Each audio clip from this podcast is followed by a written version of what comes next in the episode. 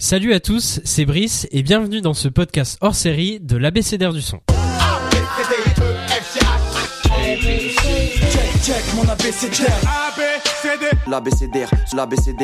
Je connais par cœur mon du son. Son abécédaire, ouais. Il y a 5 ans, un rappeur de Chicago sortait un des meilleurs albums de la décennie 2010. Un disque à la pochette orange, avec des invités dans tous les sens, pas mal de gospel, et comme sur tous les grands albums, un couplet de Young Thug.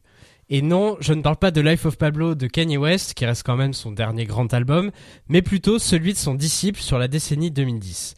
Au printemps 2016, Chance de Rapper, une casquette sur la tête et un grand sourire sur le visage, débarque avec sa troisième mixtape Coloring Book, après avoir contribué au meilleur morceau de The Life of Pablo de Kanye West quelques mois plus tôt. Je pense que vous l'avez compris, ce podcast va parler de Chance the Rapper, sa carrière, sa gloire, ses succès et aussi sa chute.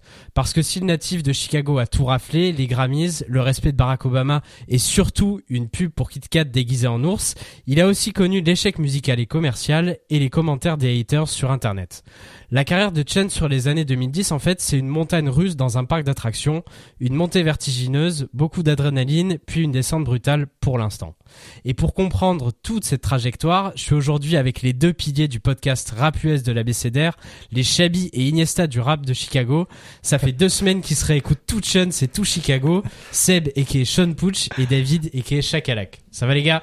Ça va nickel, je te remercie. Ouais, on est là, on est prêt. Vous êtes chaud sur Chicago là, vous connaissez tout?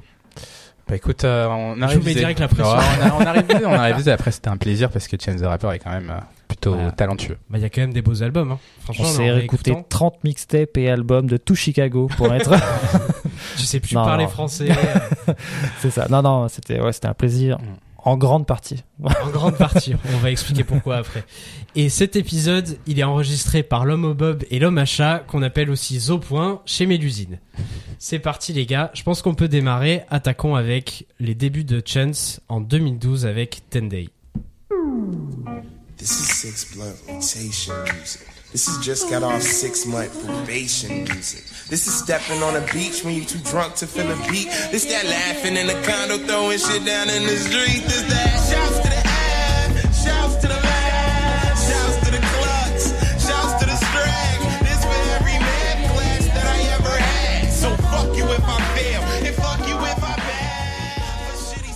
C'était donc un extrait de Ten Day, qui est le premier projet de Chance the Rapper, qui je crois à l'époque a 17 ans. Euh, Seb, est-ce que tu, tu pourrais un peu euh, bah, nous dire tout simplement qui, qui c'est Chance the Rapper, euh, d'où il vient, de quel environnement il vient aussi parce que je pense que c'est important aussi de comprendre après, Mhm. après qui il est, tout son, tout son parcours. Euh, moi, je vais commencer par une citation euh, que j'ai pris euh, d'un d'un article euh, du magazine de Chicago en 2015. C'est son père euh, qui dit si vous le regardez et l'écoutez, vous réalisez qu'il fait plus pour toucher les gens actuellement qu'il ne le ferait s'il était un politicien. En fait, dans dans cette déclaration, c'est un père qui s'est résigné justement aux rêves et aux aspirations de son fils, parce que Chance the Rapper, en fait, il vient d'une classe moyenne plutôt aisée. Euh, son père euh, a, travaillé longtemps dans la politique. Il a été euh, donc chef du cabinet adjoint du maire de Chicago. Pour donner un peu plus d'indications aux gens, Chicago c'est la troisième ville aux États-Unis. 2 millions 6 habitants, donc c'est pas la commune du coin. Toujours pour continuer sur son père, il a travaillé avec notamment le président Barack Obama pendant son premier mandat. Sa mère, elle, a travaillé au niveau de la justice. Elle a eu un poste important de directrice pour la procureure de l'Illinois, l'Illinois qui est la région de Chicago. Et en fait, les aspirations d'artistes pour euh, quelqu'un comme Chance the Rapper, en fait, quand on est père de Chance the Rapper, en fait, les aspirations, elles sont plus politiques. Et ça, c'est assez intéressant déjà euh, dans un premier temps pour bien contextualiser d'où vient Chance the Rapper. Euh, Chance the Rapper aussi, c'est quelqu'un qui est ancré dans Chicago. Euh, il est de la troisième ou de la quatrième génération euh, à Chicago et dans le quartier du South Side de Chicago. Un quartier notamment qui fait beaucoup parler de lui parce que à cette époque-là où Ten Day sort, euh, c'est l'explosion de la drill et on voit des gamins qui ont 13-14 ans avec des armes euh, plus grands que leurs bras. Euh, et aussi le, le, le South Side, donc le sud de Chicago, c'est aussi un peu les quartiers les plus euh, pauvres et les plus compliqués aussi de, de la ville, quoi, en termes de crimes, etc. Complète- complètement. Et ça, c'est déjà hyper important en fait à, pointer du doigt. L'autre chose, euh, euh, pour Chance the Rapper, au niveau de sa formation peut-être euh, artistique et de son rapport à l'art, il y a deux choses. Il y a vraiment qui sont fondamentales chez lui. Euh, la première, c'est que en fait, il traîne beaucoup dans le tissu associatif de Chicago et il va être, en fait, il va aller à la Young Author, enfin Young Chicago Author. C'est euh, une association qui est dans Chicago depuis plus de 30 ans et euh, leur but, c'est de pallier en fait au, au déficit de l'école publique. Et comment euh, En fait, ils font des ateliers créatifs d'écriture. Et euh, lui, donc évidemment, Chase the Rapper, il va y aller de manière euh, assidue. Comme encore une fois, il vient d'une famille bien éduquée et c'est quelqu'un qui s'implique qui s'applique plutôt bien. Euh, et euh, il va faire beaucoup d'open mics. Il va notamment par- participer à, à ce festival. Enfin, cette association-là un festival qui est très très important dans les performances scéniques et notamment l'art de la poésie. Et il va y participer. C'est même là où il rencontre Mick Jenkins, euh, parce que Mick Jenkins aussi participe justement à cette association. À cette association. Et ça, c'est hyper important de le préciser parce que Shane the Rapper, c'est aussi un produit de Chicago. L'autre association qui va lui faire le plus grand bien, c'est YouMedia. YouMedia, c'est en gros un programme euh, qui est montré entre différentes institutions à, Chicago et qui se dit, euh, bah voilà, nous on estime que les à Chicago et notamment les, les jeunes de ces euh, de ces villes urbaines comme le Southside sont un peu en retrait, notamment dans l'intégration de tout ce qui est nouveaux outils digitaux. Et donc nous, ce qu'on va faire, c'est qu'on va leur donner un espace de 5000 mètres euh, au sous-sol d'une bibliothèque pour qu'ils puissent avoir accès à des ordinateurs euh, et que s'ils veulent approfondir, je sais pas moi, les centres d'intérêt sur le design, euh, sur la musique, euh, vraiment sur tout un tout un champ artistique, en fait, ils vont le faire. Et euh, donc du coup, lui, ça va être un, un, un élève assidu justement de cette institution, enfin de ce programme, et il va rencontrer euh, des artistes là-bas comme euh, bah, No Name, Midjikins encore une fois, euh, il y. Euh, il y a encore, euh, enfin, beaucoup, une multitude d'artistes, et notamment Lucky X, euh, encore, enfin, encore un autre artiste. Et pour donner aussi aux gens, c'est que tous ces artistes-là, ils ont vraiment une particularité. Par exemple, on en parlait en antenne. No Name, c'est euh, une figure hyper radicale. Je mets des guillemets sur radicale. Le name Euh, qui est une rappeuse. euh, Exactement, qui est une rappeuse de Chicago. Qui a vraiment un parti pris où tout simplement elle se questionne, je pense, euh, sur euh, est-ce que c'est bien de faire de la musique, une industrie qui est capitaliste, euh, et moi comment je fais sur mon discours? On en disait tout à l'heure encore une fois en antenne, il y a deux ou trois ans, elle dit je plus faire de concerts parce que je remarque que mon public est blanc, et elle met même des posts, euh, je le disais encore une fois en antenne, elle met même des posts où euh, justement elle parle de Karl Marx, et elle essaye de d'éduquer entre guillemets son public à ça. Donc c'est vraiment des, des des personnalités qui sont très singulières. Encore une fois, pour continuer sur YouMedia, il y a un menteur qui s'appelle euh, Mike Hawkins et qui va initier donc tous ces jeunes un peu à leur rapport à l'art, qui va les pousser à justement à, s'enrichir et à donner leur, meilleure version d'eux-mêmes. Et ce mec-là, donc Mike Hawkins, euh, à Chicago, c'est une figure qui est spirituelle et qui est hyper importante. Il a fait de la musique, il avait même fait un album euh, avec un collectif qui s'appelle Positive Pollution, où en gros il incite les jeunes à faire de la musique parce que pour lui c'est un bienfait. Et toute cette formation artistique, donc à travers ces deux institutions qui sont YouMedia et aussi la Young Chicago Author, ça va lui donner euh, tout simplement des sacrées pierres, enfin même des sacrées billes, pour lui en fait construire son ADN musical. Et pour finir, euh, par rapport à Chance the Rapper, ce qui est hyper important, euh, c'est que il est ami avec Vic Mensa. Et à cette époque-là, Vic Mensa, euh, il est un peu en avance sur lui. En fait, Vic Mensa, il a un groupe qui s'appelle Kids These Days. Euh, moi, c'est un groupe que j'a- que j'aimais beaucoup, qui c'est un groupe qui mélange influence blues, rock, hip-hop. Et euh, c'est un groupe qui localement va connaître un succès beaucoup plus fort à l'époque de Chance the Rapper. Par exemple, on parlait de, je parlais de Nico Segal qui, s'appelle aussi Donny Trompette. C'est un, un musicien qu'on va retrouver dans tous les albums de Chance quasiment. Euh, Il y a aussi euh, Et il Euh, était avec Kids This Day. euh, euh, Nico Segal Oui. Exactement. Il est avec Kids Day, c'est un des piliers avec notamment Vic Mensa. Et ça, c'est hyper important à préciser parce que c'est presque l'étau, d'une certaine manière, de Chance the Rapper qui se dessine là. C'est-à-dire euh, pas trop de barrières musicales, euh, des formations très éclectiques dans la musique et, et un, un son qui est très Chicago, par exemple. Toujours encore une fois, euh, là, c'est pas forcément euh, lié euh, donc à son groupe, mais c'est plus à il y a un- le groupe qui s'appelle Save Money. En gros, il y a un collectif de euh, et dedans il y a plein de sous-groupes, dont justement le groupe de Vic Mensa et de Donny Trompette qui s'appelle Kids Day. Et ce groupe-là, s'appelle Save Money. Donc c'est vraiment un collectif. Il y a rappeurs, il y a chanteurs, il y a vraiment tout un tas de gamins de Chicago. Et euh, dedans, il y a un gars qui s'appelle Peter Cottontail. Et c'est un peu le garant de la musique de Chicago, avec Mhm. euh, plein, plein d'influences de la juke music. En fait, c'est vraiment euh, le mec, il a, il a, il a baigné dans tout Chicago. Et tu sens que il est, il, il est impliqué aussi dans Chicago. Et par exemple, pour finir. sur la présentation de Chance the Rapper, Ten Days, c'est un album qui est, enfin, c'est même une mixtape, pardon, qui est enregistré à YouMedia. Et dedans, t'as justement ce sens de communauté qui est hyper fort avec Chance the Rapper, où il invite tous ses amis, et au final, il fait un album, il avait 17 ans, si, Mm, euh, si, si je me trompe pas, qui est déjà très abouti. Bah, quand, elle, quand Ten Days sort, si c'est en 2012, ça lui fait 19 ans quand ça sort. Mm. Après, je sais pas en quel mois est sorti Ten Days, mais euh, voilà, ça lui fait 19 ans. Mais il, a dû faire ça, oui, entre du coup, c'est 17, 18, 19 ans, quoi. Mais euh, Mais c'est un album qu'il a enregistré quand il s'était fait virer de son, de lycée, exactement, ça exactement. Et ça, c'est aussi important à préciser euh, quand je dis que c'est un garçon de entre guillemets euh, plutôt classe moyenne aisée. Euh, Chance the Rapper, il va dans un lycée qui est public, mais qui est sélectif. Ouais, sélectif et aussi réputé, mais aussi sélectif à l'inscription. Je crois qu'on appelle ça des magnet schools. Et en fait, c'est vraiment les meilleurs élèves qui y vont. Et c'est un lycée et on leur donne des cursus qui sont plus poussés et plus spécialisés. Et donc du coup, ça aussi, c'est hyper important à bien formaliser quand on parle de Chance, c'est qu'il a un bagage aussi euh, classe moyenne très aisée et on va le retrouver dans toute sa musique et notamment dans ce côté un peu, euh, c'est pas le gendre idéal, c'est plus le fils en fait, le fils idéal. Pour à mon avis, euh, si on écoute Chance the Rapper. Et musicalement, euh, qu'est-ce qui, qu'est-ce qui fait un peu l'intérêt, la force, euh, peut-être la différence aussi de Ten Day, la première mixtape de Chance euh, quand il a euh, 17-18 ans? Je pense que encore une fois, faut la mettre en parallèle avec ce qui se fait actuellement à Chicago. Ouais, je voulais en parler euh, évidemment. Avec Chicago, c'est euh, bah, on est dans l'émergence de la drill music, euh, c'est Young Shop, c'est on comprend pas Chief ce qui se passe. Et c'est aussi un moment en fait dans l'industrie où c'est la période d'internet et il y a un espèce de d'une espèce de gourmandise de l'industrie de trouver des des niches, des scènes Ouais. qui sont extrêmement locales et essayer de les faire péter euh, à l'échelle nationale. Et je pense notamment à Chief Keef qui a qui est son tube, euh, qui est I Don't Lie et qui sera remixé euh, donc par Kanye West ouais. et qui va gagner, euh, en fait, qui va passer dans une autre stratosphère. Et ça, c'est important à le dire, c'est que euh, moi, je la vois pas en opposition à la musique de Chance the Rapper, je la vois plus en complément, en complément avec euh, tout l'héritage musical de Chicago qu'on aura euh, plus le temps de parler.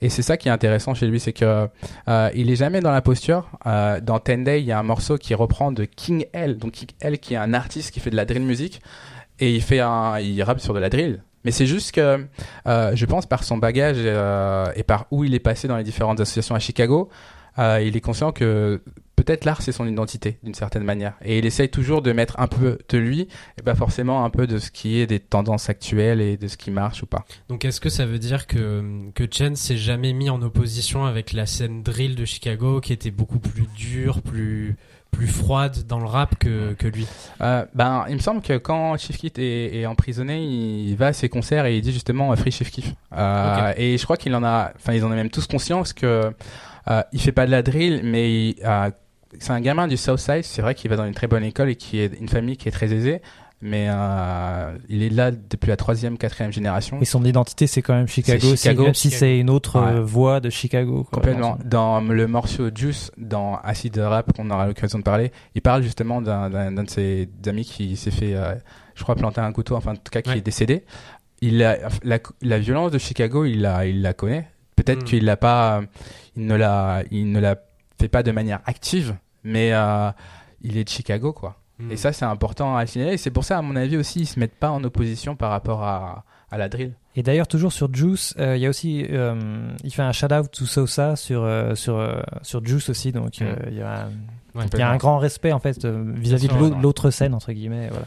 Et ça, C'est- c'est important, comme ça, ils sont, enfin, parce qu'il y a beaucoup de, de, je crois que c'est des papiers à l'époque où euh, il y a une forme d'opposition. Enfin, t'as d'un On côté. parlait le yin et le yang Voilà, c'est ça, ouais. T'as d'un- C'est ça. Ça complètement. T'as d'un côté euh, ces espèces de gamins qui ont 14 ans, 13 ans, qui sont presque nihilistes euh, et qui, qui font flipper tout le monde euh, et qui ont une influence. Encore même aujourd'hui, quand on écoute de la drill, c'est la drill, c'est un dérivé. Enfin, la, voilà, voilà, la c'est un dérivé de ce qui s'est fait à Chicago et qui n'a pas duré. Donc c'est, c'est, en fait, c'est ces gamins-là qui ont 13-14 ans, encore aujourd'hui, ils ont influence sur la musique.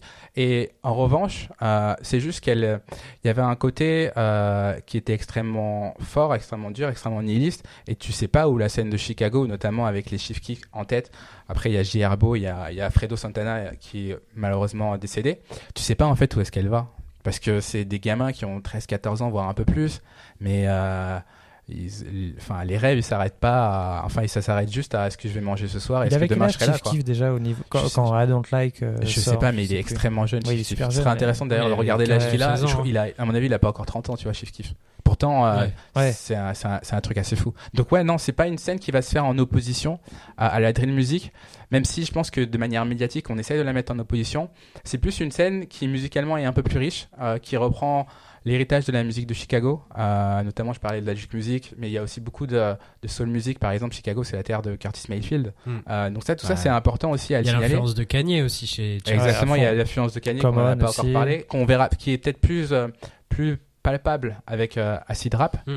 Euh, mais voilà, c'est vraiment une scène qui est musicalement très riche et euh, c'est pour ça, je pense, qu'il fait du bien aussi à Chance the Rapper. ouais. Et euh, par contre, la, médiatiquement, la scène euh, drill a beaucoup plus été exposée Ouais. très vite, très fort, Ouais. et a explosé vraiment. Voilà, tout le monde a signé, tout le monde avait des, des- des- des tubes entre guillemets. Et euh, alors que ce pan-là, ça a mis un petit peu plus de temps à éclore, je trouve. Mm. Et euh, Chance c'était un petit peu. Non, c'était peut-être plus Vic Mensa d'ailleurs, le, le, le- à Vic l'époque, Mensa, le, ouais. le- le chef de file de cette, euh, de cette voix plus, euh, complètement. ouais. plus gentils entre guillemets que C'est ça, par rapport à la drill. Et, euh, et Chance, voilà, euh, s'inscrivait plus Mm. dans la. Mais complètement. Et je pense que c'est surtout le, le clivage, il se fait plus euh, médiatiquement que Ouais. réellement dans la musique et dans les prises de position. Tu Bien vois, c'est. Je pense que. Enfin, je suis convaincu que tous se connaissent. euh, je suis sûr que quand on regarde au niveau des collaborations, ça m'étonnerait pas que tous soient échangés. Mais c'est juste qu'elle est euh, un peu plus euh, différente musicalement et aussi peut-être sur le propos. Mais euh, enfin, c'est juste j'ai l'impression qu'avec Ten Day, euh, Chance euh, remet un peu en lumière toute la partie euh, chaude de la musique de Chicago. Enfin, quand on écoute euh, le- la mixtape, c'est encore euh, balbutiant. Il y a des il y a des trucs euh, un peu euh, un peu amateurs, mais il y a un truc avec des vrais samples de soul. Euh, Il y a euh, il y a enfin il y a un truc même avec sa voix quoi, un truc assez euh, joyeux. Alors qu'on est en plein rap euh, de Ouais. Chicago de Chief Keef très menaçant quoi. Ah, et c'est vrai que ça, on n'en a pas encore beaucoup parlé, mais euh, il est, la, la joie de Chance the Rapper, elle est communicative. C'est-à-dire Ouais. que tu peux, tu viens du Southside, t'as la musique Drake qui, a, qui, qui, qui pète dans tous les sens. Euh, il y a beaucoup de fascination un peu malsaine aussi euh, autour de ouais. Chicago qu'on a surnommé Chirac, ce qui n'est pas rien. Un Tu mec peux expliquer euh, Ouais, Chirac Chirac, Chirac, en fait, c'est euh, donc euh, un surnom de Chicago, mais c'est aussi en référence qu'il y avait plus de meurtres à Chicago qu'en Irak, ou c'est quelque chose comme ça. Oui, Mais, en euh, Irak et en Afghanistan. Voilà. Et c'est, mais c'est quand même hyper.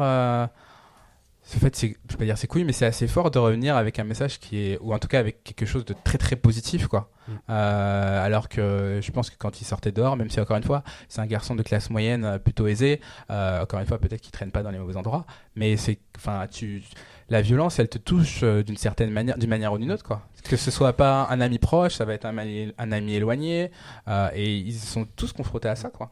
Et euh, avant qu'on parle d'Acid Rap, est-ce que vous, vous savez si euh, Ten Days c'est un projet qui, qui commence à faire parler de Chance ou il reste un peu dans l'ombre euh, Est-ce que sur les plateformes de mixtapes, c'est l'époque aussi des DatPiff, euh, des, des plateformes comme ça Mixtape Monkeys.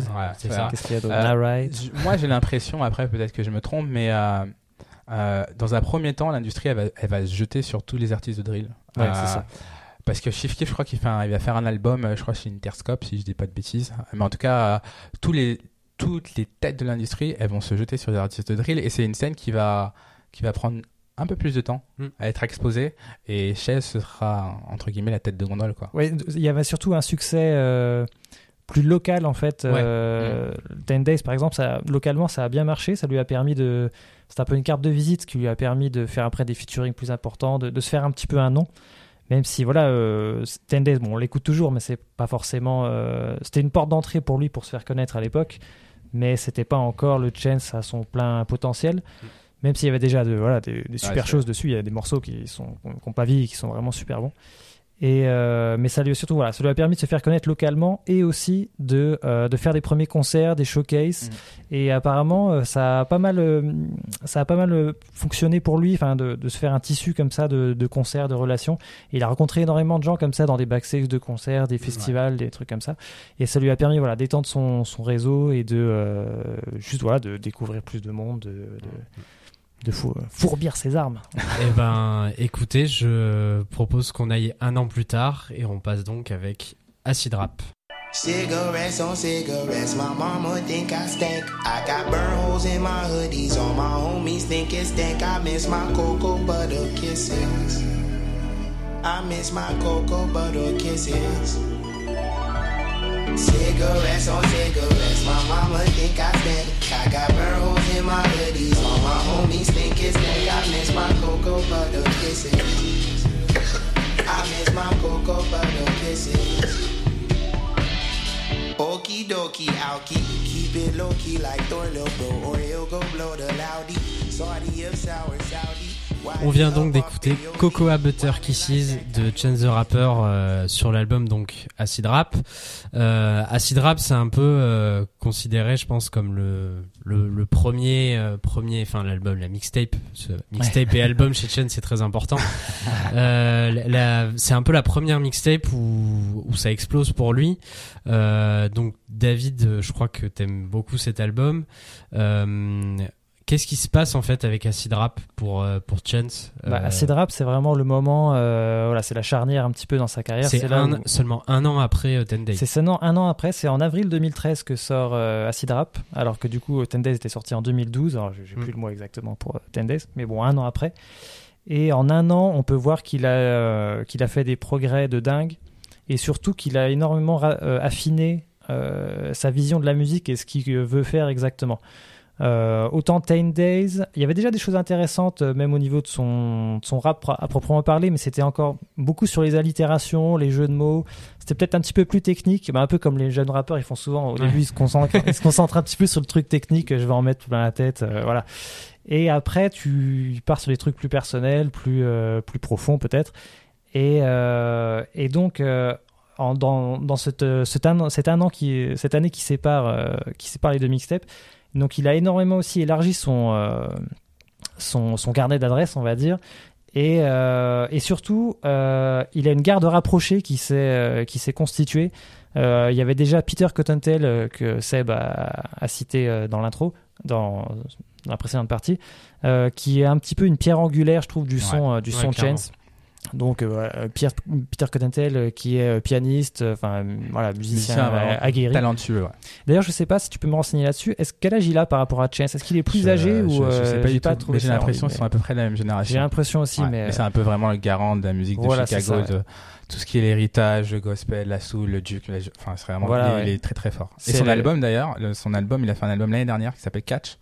Euh, euh, pour faire très court, j'ai l'impression que c'est un album que Kanye West aurait aimé faire quand il a, enfin après ça a l'air d'être vrai, quand il s'est plutôt dit qu'il va se consacrer à la, à la musique religieuse. D'accord, ouais. Voilà. Bon, ça vaut le coup d'écouter alors. Et euh, donc dans ces cartes rapprochées, donc a- on trouve Peter Cottontail, euh, Nico Seagal aussi qu'on a, qui était présent sur un ou deux morceaux de Ten Days et qui ça. est donc un, un pote d'enfance aussi et euh, qui joue de la trompette, euh, qui s'appelait Donny Trumpet à l'époque. euh, Avant il a de changé de nom, il a changé de nom euh, après l'élection de Donald Trump. Exactement, parce que c'était encore l'époque où euh, voilà, faire des références à Trump c'était rigolo. Donc là, Ouais. Donny Trumpet, Donny Trumpet, c'est marrant. Et après, quand il est élu et que tu comprends un peu mieux le personnage, tu te dis que finalement c'était un peu con de prendre ça comme, euh, comme pseudo de scène. et du coup, il est revenu à Nico Seagal, euh, tout simplement. Donc on a Nico Seagal, le trompettiste, Peter Cottontail, euh, pianiste, mais bon, pas seulement, voilà, un producteur. Et euh, donc voilà, ça c'est un petit peu sa garde rapprochée. Et on a aussi Nate Fox, qu'il a connu euh, grâce à sa première mixtape. Et euh, enfin entre entre les deux et euh, qui est un producteur je sais plus je me demande s'il est pas originaire de Cleveland à l'origine Ouais, je sais qu'il vient pas de Chicago lui. voilà Mm. Et euh, donc ils se sont rencontrés euh, en, en coulisses de concert il me semble et, euh, et Nate Fox aussi il produit pas mal de morceaux sur euh, sur Acid Rap Mm. et euh, c'est un producteur plus classique au sens où il est allé pas mal piocher dans des euh, des samples connus de Willie Hutch euh, Curtis Mayfield euh, euh, y compris sur Juice malheureusement c'est le sample qui a pas pu être clearé euh, Ouais. sur, euh, sur sur Spotify euh, sur Juice, il reprend Donny Hathaway, qui lui-même reprend John Lennon. Donc au niveau des Ouais. samples, c'était complètement impossible de clearer un truc pareil. Surtout au niveau des Beatles, c'est, euh, Ouais. s'il y a bien un truc auquel tu touches pas, c'est Michael Jackson, les Beatles. voilà. et, euh, et donc voilà, Nate Fox, Nico Seagal, Peter Cottontail, c'est un peu les, les trois euh, les trois piliers quoi. Et aussi un mec qui s'appelle Camo, Camille. ah, Obi Non Merci. Ouais, tu Ouais. l'as. Camé Obi, je crois. voilà, Camille Obi, voilà, son, je sais pas pourquoi son pseudo à chaque fois m'échappe, mais et voilà, producteur aussi aussi phare sur ce sur Acid Rap. Et euh, et il y a un truc aussi qui va qui va changer entre 2012 et 2013 pour Chen, c'est qu'il va rencontrer Childish Gambino. Ouais, effectivement. ils vont faire un featuring ensemble et surtout Childish Gambino va l'emmener sur sa première tournée et Chance va faire la première partie de Childish Gambino et euh, sachant qu'à l'époque, Childish Gambino, c'est pas encore le Childish Gambino cool que, tout le monde aime. À l'époque, c'est le mec qui fait des mixtapes ou des albums. Et, qui a 2 sur 10 sur Pitchfork. Exactement, euh, qui se fait ramasser avec des notes horribles. Mais ça reste une figure euh, connue plutôt dans, le, dans les séries télé, au exactement, cinéma. Ouais. Et d'ailleurs, c'est fin de cette année-là, que de 2013, que Childish Gambino va sortir Because the Internet, qui est le premier album qui a vraiment qui va vraiment l'imposer sérieusement, enfin voilà, il donne de la crédibilité sur la scène musicale. Et il va aussi rencontrer, euh, par l'intermédiaire de Chadwick Gambino, euh, Ludwig Göransson, mmh. qui ah. est le producteur attitré de Chadwick Gambino, qui est aussi un compositeur euh, de, BO, voilà exactement, euh, qui récemment a fait, Il a fait quoi Tenet Il a fait Tenet. non, pas Joker. Joker, je crois pas. il a fait Black Panther. Ouais, voilà, D'ailleurs, je crois qu'il a eu un, je crois, je crois qu'il a eu un Oscar. il y a une récompense en tout cas pour Black Panther pour son travail dessus, mais je sais plus ce que c'est exactement. là, récemment, ici, il fait la BO de Mandalorian, la série, euh, qui est plutôt pas mal aussi. Et, euh, et, euh, donc Ludwig Göransson se retrouve à produire le morceau, le morceau qui s'appelle Interlude, ouais, sur Acid Rap, qui est vraiment un, une instru de dingue avec une instru un peu cagnesque, on va dire, avec il y a de, l'orgue, de la guitare, il y a, il y a, y a 15, 15 instruments sur le truc, et c'est voilà, c'est vraiment une instru exceptionnelle. Et donc voilà, donc Chance va se faire voilà, va s'entourer d'une garde rapprochée vraiment choisie et surtout d'une d'une d'un groupe voilà d'amis un truc très amical en fait. Ça fait euh, son projet ça fait vraiment le projet euh, familial. Tu sens que c'est un, groupe créatif très libre et euh, qui se mettent ensemble et juste ils font des sons ils se font des sessions et il en ressort des bonnes choses tu sens que c'est voilà c'est très libre et très spontané et que voilà à la fois spontané mais en même temps un côté réfléchi parce que donc du coup le but de Acid Rap c'était de faire le nom vient de Acid Jazz et donc le but c'était de travailler sur des sonorités acid jazz. Alors l'acid jazz. C'est quoi l'acid jazz? J'allais te demander, la, on en a parlé. C'est la, grande Qu'est-ce que l'acid jazz? Alors l'acid jazz, j'ai l'impression que c'est une, appellation un peu flottante. En vrai, donc ça vient des années 80 et c'est du son qui s'inspire, enfin qui ramène des sonorités à la fois jazz, funk, hip-hop, qui font un petit peu tout ça ensemble, avec un côté un peu, un peu dansant. Ouais, du jazz un peu, dansant. Ouais, voilà, c'est ça. Mm. Et du coup, le but de Chance avec Acid Rap, c'était de de faire un album avec des sonorités acid jazz. Et euh, voilà, donc il a surtout pioché côté soul, je trouve, en réalité, et jazz aussi un petit Mais d'ailleurs, dans, ce, dans, dans Acid Rap, ce qui est intéressant, c'est que euh, moi, le, premier morceau, je crois, c'est Good Ass Intro. Donc c'est déjà mm. un clin d'œil à Kanye West. Euh, le deuxième couplet, c'est sur un peu de la juke music. La juke music, c'est un peu un dérivé de la, de la, de la ghetto musique techno, je sais pas trop comment dire ça, mais il y a une grande tradition notamment avec le, la house à Chicago, avec c'est des morceaux qui sont très up tempo, ça fait ouais. et c'est ça c'est hyper euh, déconcertant pour un artiste parce que ça va tellement vite que c'est compliqué euh, à trouver les bons patterns et les bonnes cadences. Et j'avais lu une interview qu'il avait faite euh, pour Complex. encore une fois, je rappelle que Chance the Rapper, c'est vraiment quelqu'un qui a la culture un peu des open mic et quelqu'un qui a la culture des performances scéniques. et en fait, il disait que le, moment où il a commencé à comprendre tout le spectre euh, des intonations et notamment de ce qu'on peut faire avec la voix et des différents flows, des décadences, c'est quand il a écouté euh, Freestyle et The Fellowship. Et euh, ce qui est vraiment intéressant, c'est que vraiment le, le, deuxième couplet de, de Good Ass Intro, le tout début, il va chercher des cadences presque de jazz, de bebop, et c'est hyper impressionnant. Et c'est ça qui est très fort chez lui, c'est que euh, au-delà de tout ce côté euh, de, du fils idéal euh, qui, qui, pourrait prétendre, il y a aussi une, une vraie maîtrise au niveau du texte et au niveau des, des cadences, des rythmiques qui sont très forts chez lui. Et je trouve que la progression, elle se fait aussi là dans Acid Rap. C'est mm. que il est plus sûr de lui, il est un peu plus fort dans la performance scénique, il est tu sens que c'est un artiste qui est vraiment mais en constante progression pour le coup. Ouais. Et je trouve qu'effectivement, le côté jazz, finalement, là où on le trouve le plus, c'est pas tant dans les productions mm. que dans les, effectivement, les cadences de Chance, qui fait des variations, qui part un peu dans tous les sens. Euh, et c'est de ce côté-là que tu sens qu'il est vachement libre et qu'il permet des trucs. Euh, et puis ce qu'on n'a pas dit aussi, c'est que surtout qu'il rappe, mais il a aussi, il est très bon dans le chant. Tu il chante très, bien. et il peut mettre beaucoup de gens à l'amende euh, avec, ces, avec ces deux disciplines-là. Et pour le coup, je trouve que Acid Rap, c'est vraiment un album, enfin une mixtape qui est fascinant et Et, euh, et tout simplement, il montre qu'il, qu'il, en fait, c'est un grand artiste. Et euh, on disait sur euh, donc Ten Day, c'est un album, un projet, une mixtape. excuse-moi, Chet, excuse-moi. Euh, une mixtape qu'il installe un petit peu sur la scène de Chicago. Euh, comment est-ce que Acid Rap s'est reçu? Qu'est-ce que qu'est-ce que ça change dans la carrière de Chance Comment euh, comment le public reçoit cet album? Ouais. Il y a, il y a, j'ai vu, il y a un tweet de de un mec qui s'appelle euh, qui est à la tête d'un blog qui était un, hyper important euh, qui s'appelait Fake Short Drive c'était un blog à, à, Chicago qui est de référence de référence tous les gens quand ils voulaient écouter de la musique à Chicago ils passaient par ce il blog existe encore. Il existe encore et il le met à jour.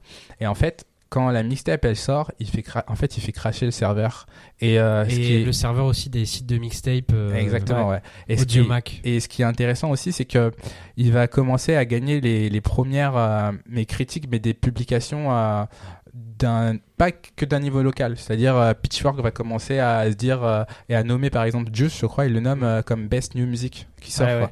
et donc il commence vraiment à avoir euh, des gens qui s'intéressent à Chance au-delà de la simple sphère de Chicago. Ah, Acid Rap euh, était euh, Best New Music sur Pitchfork euh, voilà. à l'époque. Et 2013. voilà, et Pitchfork c'est un peu euh, l'institution, hein, l'autorité légitime. Oui, une dit, fois que t'as ce si, tampon-là, ouais, c'est ouais. plutôt pas mal. Et encore une fois, on parle d'un artiste qui était euh, vraiment ancré à Chicago. Après, c'est la culture d'Internet, donc euh, les, frontières, d'une certaine manière, s'effacent. Mais il commence à un niveau national, aux États-Unis, à, à susciter un peu d'intérêt, pour le coup? Et euh, il y a aussi les featuring euh, qui ont fait un énorme Ouais. bond en avant avec Acid Rap, c'est-à-dire qu'il avait quand même, bon, il y avait Twista pour le côté, euh, Chicago, j'ai un ancien de. Chicago quand même, euh, voilà, très respecté. Il y avait Absol, il y avait Action Bronson, il y avait quand même des, des noms à euh, l'époque qui ouais. étaient, euh, qui étaient assez. euh, C'est vrai qu'il y a des noms plus gros. connus en dehors de Chicago sur le sur l'album. Voilà, c'est plus des, voilà, plus des noms nationaux, on va dire, que des noms euh, locaux voilà, de Chicago. Ouais. Même si d'ailleurs, c'est pas forcément ça qui apporte sa force à, à la mixtape. Moi, c'est pas, c'est vraiment pas les Ouais. featuring de, de un tel ou un tel qui, qui font la force du projet, quoi. Après, j'ai l'impression que le public aussi a été touché par cet album, par euh, un peu ce qu'il raconte. Euh, Il y a un, un truc, je trouve, très euh, de jeune adulte en fait sur l'album où ça parle de de sortir de l'adolescence et de aussi devenir un adulte, mais d'être encore euh, parfois soit chez ses parents, soit d'être dans son appart, son premier appart. Euh, et en même temps, il y a aussi des morceaux, je pense à Paranoia, où euh, ça parle aussi toujours de, de Chicago et des problèmes de. Enfin, je sais que que Chen c'est euh, perd un, un ami, on en parlait, euh, Mm. euh, qui se fait poignarder dans un parc sous ses yeux en plus, Oui, ouais. et, euh, et il en parle dans dans le morceau Paranoia notamment, Mm. où il dit qu'on peut fa- trouver plus facilement à Chicago une arme que euh, que euh, que Une la place de parking. qu'une ouais. place de parking, c'est ça. Euh, Il y a un vrai truc où on voit souvent sur internet quand on demande aux gens leur album préféré de Chance, ils disent Acid Rap parce que c'est un album qui les a accompagnés quand ils étaient jeunes adultes euh, et que il- pareil, il y a un truc très où il est un peu perdu euh, sur euh, l'amour, la, le, le- les, les études. Enfin, il y a beaucoup de morceaux comme ça qui qui parlent de découvrir plein de trucs de l'âge adulte et d'être un peu paumé quoi et on le voit même à sa tête en fait sur la pochette Ouais, c'est où, ça, euh, ouais. Un côté candide et vulnérable et Ouais. paumé. Et, Et d'ailleurs, euh, c'est- voilà. ouais, et ce qui est intéressant déjà, c'est un album qu'il enregistre euh, sous LSD. Ça, il faut. Oui, on en a faut pas quand parlé. même le dire. pas Il faut parlé, le- c'est vrai. il faut le souligner. l'album Mais par, par Rap. rapport au malheureux drame qui lui, arrive, qui lui arrive quand il perd son ami euh, dans, poignardé dans un parc, c'est aussi le moment où euh, il va se réconcilier avec son père. Il raconte que, encore une Ah, fois, comme pas ah, encore une fois, quand il, enfin, c'est quelqu'un qui vient d'une classe moyenne très aisée, les aspirations en tant qu'artiste, c'est presque dans, la, dans les valeurs, c'est entre guillemets ce qui est un peu presque au plus bas. Et Mais en fait, c'est qu'il s'était égaré, quoi. un Ouais, peu, tu te dis euh, non, non, mais t'inquiète, tu vas rentrer dans le bon chemin, euh, tu vas faire un flop et tu vas revenir en politique.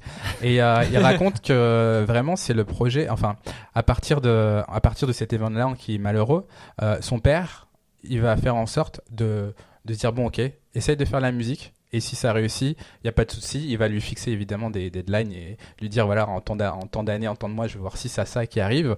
Et euh, même encore plus fort, c'est son père qui va débaucher son manager. Donc son manager, c'est Pat Corcoran. Euh, Pat the Manager. voilà.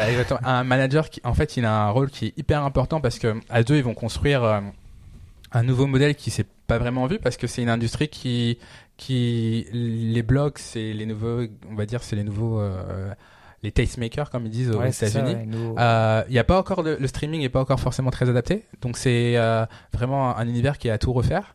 Et euh, Pat, Pat Corcoran, c'est donc le père de Chance the Rapper qui va le démarcher. Et je pense qu'aussi c'est en ça qu'Acid Rap est euh, intéressant, c'est vraiment le moment où euh, il appuie sur le bouton et je vais vraiment faire de la musique. J'ai tout le monde qui soutient, j'ai mon manager, j'ai mon père qui est derrière moi et euh, bah, je vais m'y mettre à 110% quoi. Et, et avant qu'on qu'on parle de ce monument qui est Coloring Book, je pense que c'est aussi le moment de, de parler d'un autre aspect important de, de la musique de Chance, notamment avec son manager. Je crois que c'est avec Acid Rap où toutes les maisons de disques américaines viennent se jeter sur lui pour le signer. Et euh, il refuse tout, c'est ça? Ouais, c'est ça qui est. En fait, c'est intéressant et euh, c'est que tout le monde veut le signer parce que euh, artiste a un grand potentiel qui commence à émerger comme une figure de Chicago. Sauf qu'avec leur manager à deux, ils sont complètement au courant que toute l'industrie, personne n'a les réponses. Euh, le streaming n'est pas encore du tout adopté. Euh, et lui, il a, il, il, dit quelque chose. Il dit euh, un label, c'est pas plus qu'une banque en fait. C'est juste que tu vas les voir et tu fais un prêt. Et qu'après tu as un taux d'intérêt à rembourser. Et il va prendre la logique de se dire, ben moi je vais construire mon public, je vais faire des tournées, et on va euh, essayer en fait de, de créer un nouveau c'est pas vraiment créer un nouveau modèle mais montrer tout simplement que on peut être un artiste médiatiquement qui est fort et aussi qui est écouté de manière nationale et sans avoir euh, derrière un label qui, qui s'appelle Universal, quoi, ouais. Sony euh, ou autre. Et ça, c'est vraiment intéressant euh, dans la logique de Chance. Et pour le coup, ça lui a plutôt bien réussi. Parce que les, les trois premières mixtapes de Chance, elles étaient disponibles gratuitement sur les sites de téléchargement. Ouais. Euh, ouais. Et c'est aussi pour ça d'ailleurs que euh, à l'époque, ils se foutaient un peu des samples. C'est-à-dire que vu que c'était des projets gratuits, ils Ouais. faisaient un peu ce qu'ils voulaient entre guillemets. Elles n'étaient pas euh, sur les plateformes de streaming. Mais elles pas, ouais, exactement. Ouais. Et pour les mettre sur les plateformes de streaming, ils ont dû à ce moment-là tout, euh, Tout tout, tout, tout clearer. et d'ailleurs- ou pas, ouais. euh, en Ouais, sur le morceau pour- de Juice voilà. qui est pas disponible. Et en réécoutant, en fait, en réécoutant toute la, le catalogue de Chance, euh, notamment Acid Rap, quand on, quand on met Juice, en Ouais. fait, il a pas supprimé Juice, il a laissé Juice, ça dure 30 secondes, Mm. et il dit, désolé, je voulais vraiment que ce morceau soit, mais on n'a pas pu le clairer. Et ça aussi, ça, c'est aussi intéressant, ça montre un peu son rapport à son public, tu vois. Mm. Euh, euh, généralement, c'est un peu chiant pour tous les fans, euh, quand tu veux écouter un morceau qui n'est pas sur les plateformes de Ouais, streaming c'est ça. et que tu t'y attends, c'est un peu chiant.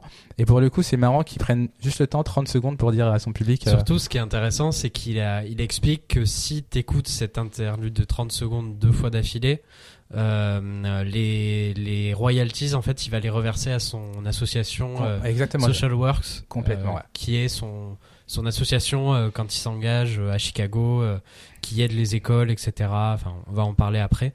Bah justement, je Il y pense avait que. un dernier point quand même. Eh que bah je vas-y, dire. fais-nous plaisir. C'était, on n'a pas parlé quand même, c'était de l'influence, enfin, on en a parlé un tout petit peu avant, mais de l'influence de Kanye West, Ouais, qui sûr. est quand même super prégnante sur Acid Rap, Ouais. qui d'ailleurs s'ouvre, enfin Good Ass and Show, ça s'ouvre sur un sample d'un morceau de Kanye West. Un morceau de Kanye West et John Legend. Bon, on entend surtout euh, voilà, la, la reprise du, de l'ère de John Legend. Mais... Et euh, sur l'intro, sur l'outro aussi, Ass Outro, euh, ça reprend aussi Faithful, un morceau de Common, Mm. produit par Kanye West. Donc il y avait déjà énormément l'affiliation qui était qui est très ouais qui est très tangible quoi. Et euh, parce que College Dropout de Kanye, c'était qui est sorti en 2004, c'était le premier album de rap que que Chance a acheté et euh, donc il a découvert le rap à travers ce, ce faisceau-là, à travers Kanye quoi.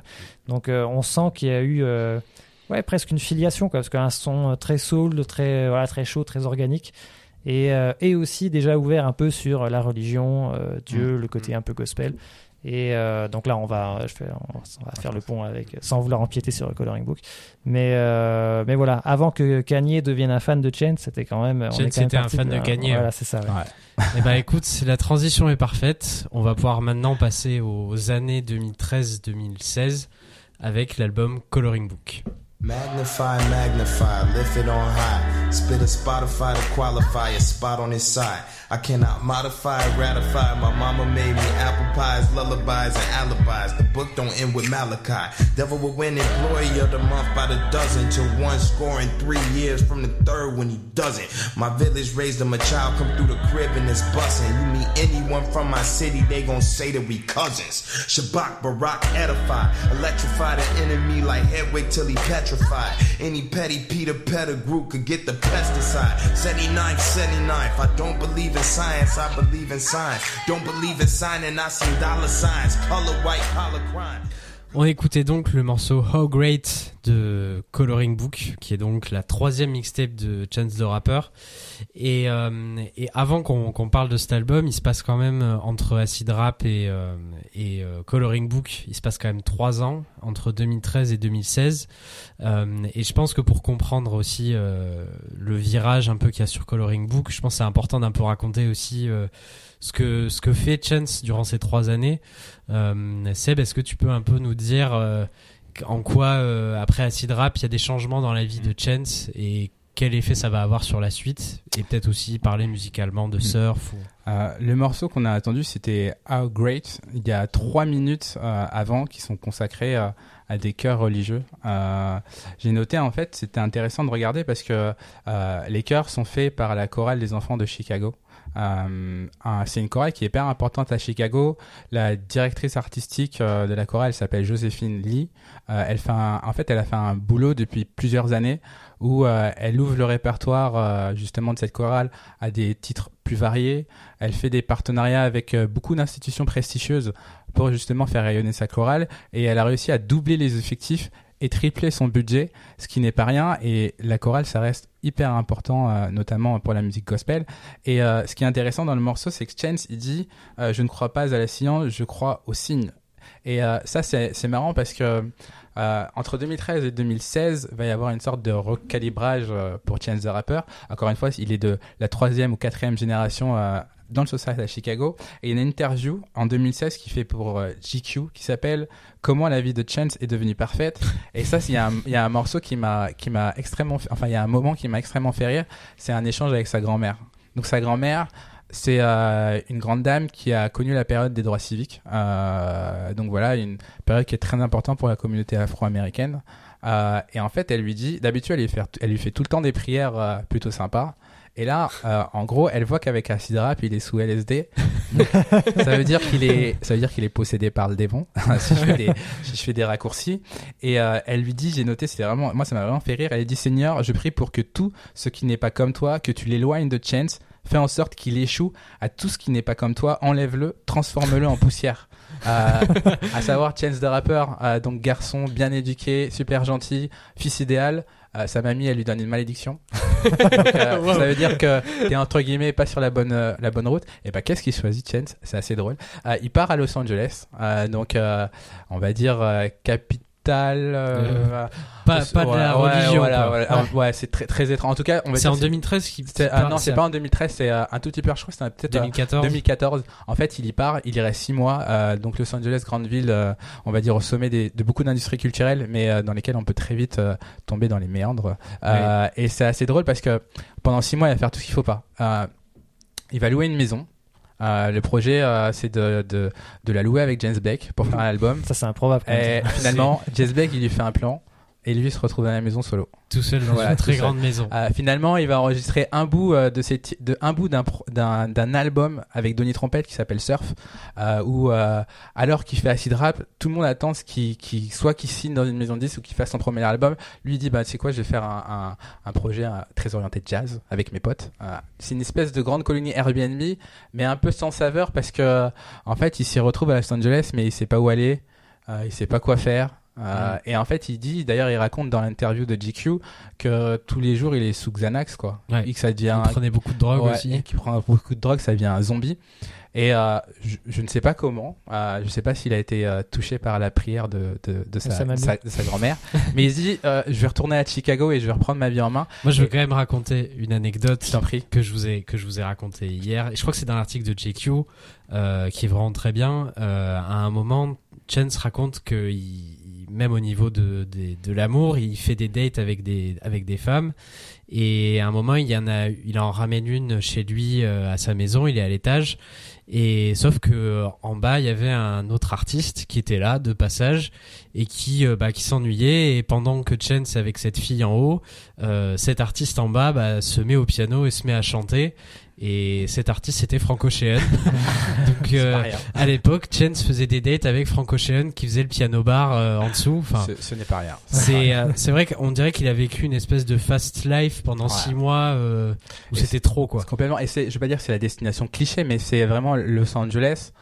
c'est vraiment une industrie presque au sommet au niveau de la musique. Il y a beaucoup d'albums qui sont enregistrés là-bas. Moi, en tant que grand fan de Freddie Gibbs, Freddie Gibbs a déménagé là-bas et, enregistré oui, il faut aller à, Los Angeles pour. Euh, c'est un peu euh, la, je peux dire c'est la mec musicale. Non, c'est pas vraiment ça, mais c'est là en tout cas il y a le plus, le plus, un des plus gros réseaux. La plus grosse concentration de. Voilà. Et la plus grosse diaspora des, de la famille artistique. J'ai l'impression ils vont tous à Los Angeles pour euh, tous se connecter.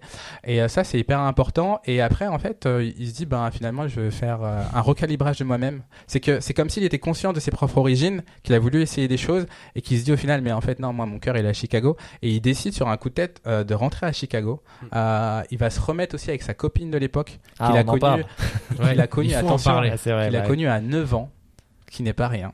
Euh, il va avoir son premier enfant apparemment. Euh, quand il a son premier enfant, ça lui fait redécouvrir sa foi. C'est un peu aussi euh, très. Parce que, je crois que sa fille va avoir des, des problèmes de santé. Sa, fille va avoir aussi, des problèmes de santé. donc là, on est aussi vraiment à cheval entre la vie personnelle, la musique et mm. aussi comment tu peux construire de manière narrative un, des, des, des, schémas qui peuvent plaire à l'auditeur. C'est-à-dire que tout ça, ça sonne extrêmement bien fait, même si c'est vrai.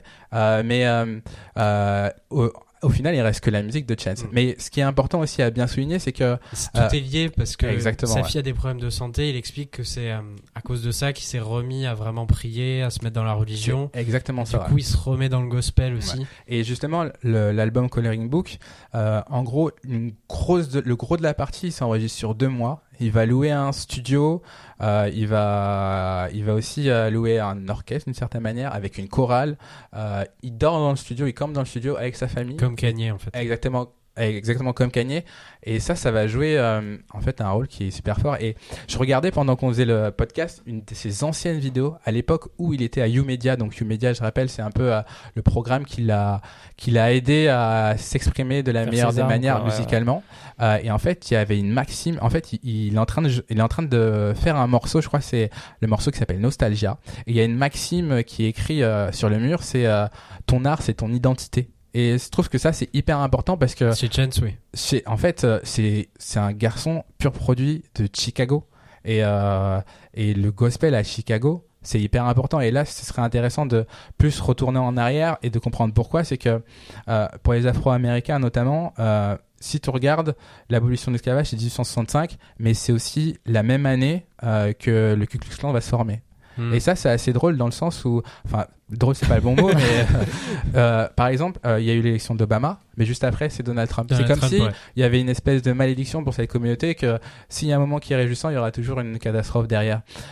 et donc, du coup, ce qui est intéressant, notamment avec cette période, on va dire, de l'abolition des cavages, c'est que euh, la situation économique des esclaves qui sont affranchis, elle n'a pas du tout changé. C'est-à-dire que ce qu'on fait beaucoup à l'époque, c'est du sharecropping. Euh, c'est en gros, euh, euh c'est un blanc en majorité qui va te prêter une terre et il va te donner les graines et les instruments pour cultiver. Il va aussi fixer le prix des récoltes, mais en fait à la fin les mecs ils sont toujours endettés. Et les villes notamment du nord, dont Chicago, c'est vraiment des villes mythiques parce que tous les mecs du sud veulent partir à Chicago. Et Chicago est extrêmement bien relié au sud parce qu'il y a le fleuve euh, du Mississippi, il y a l'Illinois et ça fait des, des, des voies fluviales qui sont hyper intéressantes. Et franchement, Chicago, c'est presque un, statut mythique pour euh, pour les gens du Sud. C'est-à-dire que il y a une hymne qui s'appelle euh, Home Sweet Home de Robert Johnson, donc qui est un blues. Et, sur ce coup-là, il parle de Chicago. Euh, l'autre chose qui est aussi très intéressante, c'est que le gospel, ça vient de Chicago par un, artiste, un pianiste qui s'appelle Thomas euh, Andrew Dorsey, si je dis pas de bêtises, euh, qui est originaire d'Atlanta, mais qui va à Chicago, qui est pianiste et qui va se spécialiser dans l'écriture des chants religieuses, des chants religieux, pardon. Et je trouve que ce qui est fascinant, c'est que, euh, encore une fois, il faut le mettre dans ce contexte, c'est que par exemple, il va y avoir la crise en 1929 euh, qui va affaiblir, euh, la Grande Dépression, pardon, qui va affaiblir tout le monde des États-Unis, notamment beaucoup la communauté afro-américaine. Et pour pallier en fait les carences de ce système, c'est l'Église qui va jouer un rôle, qui va distribuer de la nourriture, qui va prendre soin aussi des, des vieux et des déshérités. et ça, c'est hyper important parce que tu une espèce de triptyque qui est en train de se former entre religion, église et la communauté afro-américaine. Et la musique aussi, du coup. Exactement. Et pour euh, revenir sur euh, donc euh, l'un des fondateurs justement du, du, gospel, qui est Thomas, Thomas Andrew Dorsey, il écrit un gospel, un des plus importants, qui s'appelle Precious Lord. Et euh, j'ai mis le titre, euh, justement, j'ai pris le temps de, voilà, de prendre une de ses paroles. Dans Precious Lord, il dit Precious Sinner, prends ma main, conduis-moi et laisse-moi me tenir debout. Et pourquoi c'est intéressant C'est qu'il y a aussi une vision. toute la vision du gospel est définie là. C'est-à-dire que peu importe les, ce qu'il y a dans ta, dans ta vie de plus grave, il y a toujours une forme d'optimisme mm. et de joie qu'on essaye de communiquer. Et pour le coup, euh, ce morceau donc, qui s'appelle Precious Lord, il est hyper important dans la culture populaire aux États-Unis parce qu'il est chanté par Malia Jackson. Donc c'est une artiste du Sud, encore une fois, euh, Malia Jackson, mais qui monte au nord à Chicago pour faire une carrière. Euh, Aujourd'hui, il est, il est chanté, euh, par exemple, je crois que c'est l'investiture de Barack Obama, euh, il est chanté par Beyoncé, mais c'est vraiment un morceau qui est hyper important et qui définit l'identité du gospel.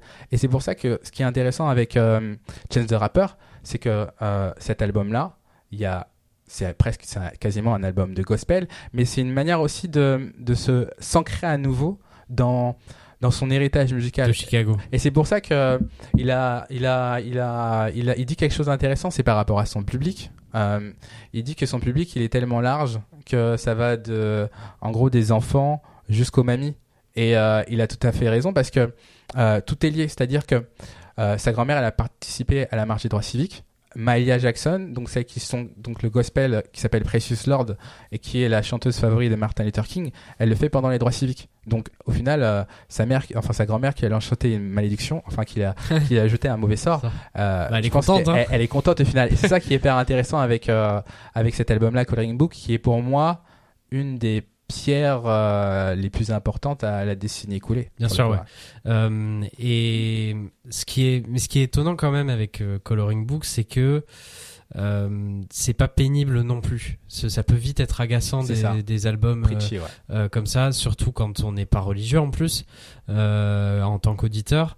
Et là, il y a un truc aussi où il y a des, je trouve, il y a des contrastes sur cet album. Ça parle de religion, de, de choses très optimistes, euh, mais c'est pas naïf non plus. Et sur un album qui est censé être religieux, il invite euh, la pire ordure du rap américain, qui est Future, et ils font un super morceau. Il y a aussi euh, Two Chains euh, et Lil Wayne qui sont pas des saints. Mm. Il y a un truc assez malin de de, de faire du, peut-être du soft power gospel, euh, on va dire ça comme ça. Mais euh, mais c'est vrai qu'en termes de production, en plus, euh, même donc c'est il garde aussi sa bande de potes, donc qui s'appelle Social Experiment, qui sort d'ailleurs un album en 2015. l'album Surf, ça, Surf, qui est un album de de jazz rap avec plein d'invités du rap américain, mais c'est c'est un peu un terrain de jeu. Et là, ils sont ils sont vraiment à leur plus haut niveau, je pense, sur cet album, parce qu'ils mélangent vraiment le, le gospel en fait la force du gospel et il l'intègre euh, au rap quoi. Enfin euh, il y a aussi des, producteurs euh, de, musique électronique dessus dont Lido notamment qui est un producteur norvégien qui qui en fait c'est intéressant. Il, est sur plusieurs morceaux et il prend un peu la matière organique du gospel et il la synthétise pour en faire quelque chose de, de un peu plus trap un peu enfin musicalement, je trouve que c'est. Euh, je sais pas ce que vous en pensez, mais je trouve que la, richesse musicale de cet album est, impressionnante. C'est fort, et là où tu le sens que qu'il est en train de toucher quelque chose d'intéressant, c'est que les sessions d'enregistrement euh, ou cette transition là qu'il est en train de faire avec Coloring Book. Euh, en fait, Kanye West, il va s'en aider. C'est-à-dire que euh, on va en parler. On va parler. Là, on est obligé de parler de Life of Pablo, mais c'est presque un album qui qui s'est réorienté parce qu'au début c'est pas The Life of Pablo qu'il l'appelle, je crois qu'il a donné un autre nom, euh, j'ai oublié le titre, mais c'est un album qui a changé beaucoup de titres. Oui, et il a changé de titre, de tracklist, de tout. tout, a changé. C'est du Kanye West, mais euh, quand Chance the Rapper il va voir Kanye West qui a besoin d'un coup de main, Chance the Rapper il est en train d'entamer donc cette nouvelle mue plus religieuse et je pense que l'influence euh, de Chance the Rapper n'est vraiment pas à négliger sur l'orientation mm. qui est une demi-invention euh, justement de Kanye West. Et c'est là que tu vois qu'il est en train de toucher à, à quelque chose qui est extrêmement fort parce que Kanye West c'était son idole quand il était enfant. Euh, c'était vraiment euh, le haut du sommet de, de on va dire de, de la de la formation artistique d'une certaine manière. Et là, et eh ben, t'as Kanye West qui t'appelle et qui au final te donne le premier couplet de, de ton album Ultra Light Beam encore une fois de plus, euh, la lumière est resplendissante d'une certaine manière. Euh, ça en dit long sur ce qu'il est en train de, ce qu'il est en train de toucher et la place qu'il est aussi en train de prendre sur tout l'échiquier du rap américain euh, sur la dernière décennie pour le coup. Et ce que tu disais, Brice, que c'était pas c'était pas pompeux, c'était pas fatigant pour l'auditeur, voilà, le côté gospel, voilà, qui est un peu particulier quand même. Et enfin pour le grand public en tout cas. Et je trouve qu'en fait il y a un souffle sur ce sur Coloring Book où en fait euh, tu sens que Chance et ses potes aussi sont un peu euh, au pic de leur créativité, euh, voilà, musicalement, lyricalement, enfin un peu tout ce que tu veux. Et il est porté un peu par ce souffle religieux, mais tu sens que c'est il y a une espèce de concordance entre le pic artistique voilà, qui, a commencé un peu à Tendez et qui monte, qui monte comme ça, et il embrasse le côté un peu divin voilà, c'est le côté un peu apothéose et euh, je trouve que ça se concrétise. Euh, très bien. Ça se concrétise sur ce coloring c'est pas, en fait, c'est pas une messe non plus quoi. Ça reste un album de rap. Et ça, et ça, je trouve qu'il y a un côté célébration. Il garde toujours le sourire comme il a toujours fait. Tu sens que c'est un mec même dans sa voix. Tu sens qu'il rappe euh, avec la banane quoi. Tu vois. Oui. Et, et, il a gardé ce côté-là même sur un côté, même sur l'album gospel entre guillemets. Bien sûr. Et voilà. Ouais, non. Et euh, est-ce qu'il y a, y a, un morceau, un featuring sur Coloring Book euh, là comme ça qui qui vous a qui vous a peut-être marqué? Désolé, je la sors comme ça, mais euh... non, moi le couplet de les morceaux, moi c'est vraiment le morceau de A Great de euh, qui fait. Donc c'est un morceau avec un couplet de J Electronica. Mm. Euh, J Electronica qui est plutôt du côté de la Nation of Islam, oui. 5%.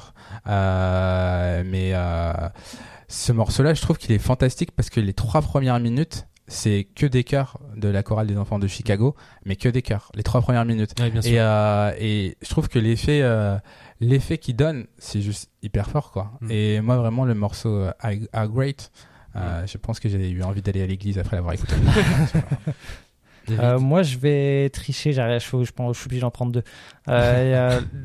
L'un de mes morceaux préférés, je pense que c'est Same Drugs où euh, mm. je pense que c'est devenu un des morceaux phares de, de superbe. Où euh, voilà, il parle de. C'est pas forcément un morceau qui parle de drogue d'ailleurs en réalité, euh, c'est plus voilà sur sur les relations qui évoluent, les gens juste qui changent, qui n'ont plus les mêmes aspirations, les mêmes voilà, les mêmes buts dans la vie, les mêmes modes de vie. Et je trouve que c'est très parlant par rapport justement au Chance d'Acid Rap qui était plus voilà mode de recherche euh, jeunesse qui se recherche un peu mm. perdu etc et après tu vois dans Same Drugs voilà quand t'es passé à autre chose et, et en plus il, euh, il invoque le, thème de Peter Pan sur ce morceau et je trouve euh, qui était déjà déjà présent même sur Ten Day je crois qu'il a déjà une allusion à Peter Pan donc ça va mm. être un de ses, ses motifs favoris et donc oui, il te parle de Peter Pan pour te dire oui, tu sais plus voler, t'as perdu l'envie, il faut que tu faut que aies des pensées heureuses pour réussir à voler. Et, et il parle à Wendy qui a changé, qui a, etc., et qui a pu les Voilà, et, je, trouve que c'est marrant d'avoir d'avoir mis le thème de Peter Pan dans, ce morceau. Et mais en vrai, mon vrai morceau préféré, c'est c'est je pense l'ultime morceau de la mixtape, c'est Blessings, la reprise. Ouais. Avec Ty Dolla Avec euh, t'as tous les chanteurs qui reprennent. Voilà, c'est ça. Une espèce de, voilà, de, de chorale grand luxe avec euh, tous les mecs les plus en Il y a du monde il y a Anderson Paak je crois. Il y a Anderson Paak, Chicago Kid et Rory. C'est vrai que c'est un album, euh, c'est un blockbuster. Euh, les invités, c'est euh, Future Young Thug, BG, Saba. et d'ailleurs, ça, c'est un truc qu'on n'a pas précisé, c'est que quand il sort cet album, tout le monde veut le signer. Il va prendre des rendez-vous avec tout le monde, mais il les prend plus donc Kanye exactement. Il va prendre des rendez-vous avec tout le monde, mais plus pour essayer d'avoir des conseils d'une certaine manière. Et en fait, sur cette sur ce sur cet album là, enfin, lui il l'appelle album, Enfin, lui, pardon, il l'appelle mixtape. Mais bon, ouais, c'est un album. Soit t'as Justin Bieber et enfin t'as Lil Wayne, euh, t'as quand même du bon monde sur son sur son album, enfin sur sa mixtape, pardon. Mais euh, c'est là où tu vois que ce qui est un peu intéressant, c'est que tout le monde veut le signer à l'époque, mais vraiment tout le monde. Et cet album, il va, enfin cette mixtape, pardon, il va la sortir aussi gratuitement, gratuitement, et parce que il a travaillé précédemment pour Kanye West et qu'il lui a écrit des titres. Parce que à l'époque, euh, les mecs de Def Jam, parce qu'il y a aussi Justin Bieber qui est signé sur Def Jam, il y a Kanye West qui est sur Def Jam. Euh, en fait, quand tu es un patron d'entreprise, tu vas dire mais mes artistes ils vont pas euh, sur sur toi t'es signé nulle part. Euh, mes artistes ils vont faire en sorte ils vont juste valoriser ton produit. Euh, moi je vais pas aller voir tes artistes sur mon mm. album. Et enfin sur la mixtape. Et lui il va réussir parce que tout simplement parce qu'il a écrit des titres pour pour Kanye West. Et c'est parce qu'il a participé aussi de manière activement à The Life of Pablo. Et ça c'est important à préciser c'est que c'est aussi un, en coulisses c'est aussi peut-être un bon garçon. C'est-à-dire qu'il sait que c'est une industrie, mais il sait que les relations sont essentielles.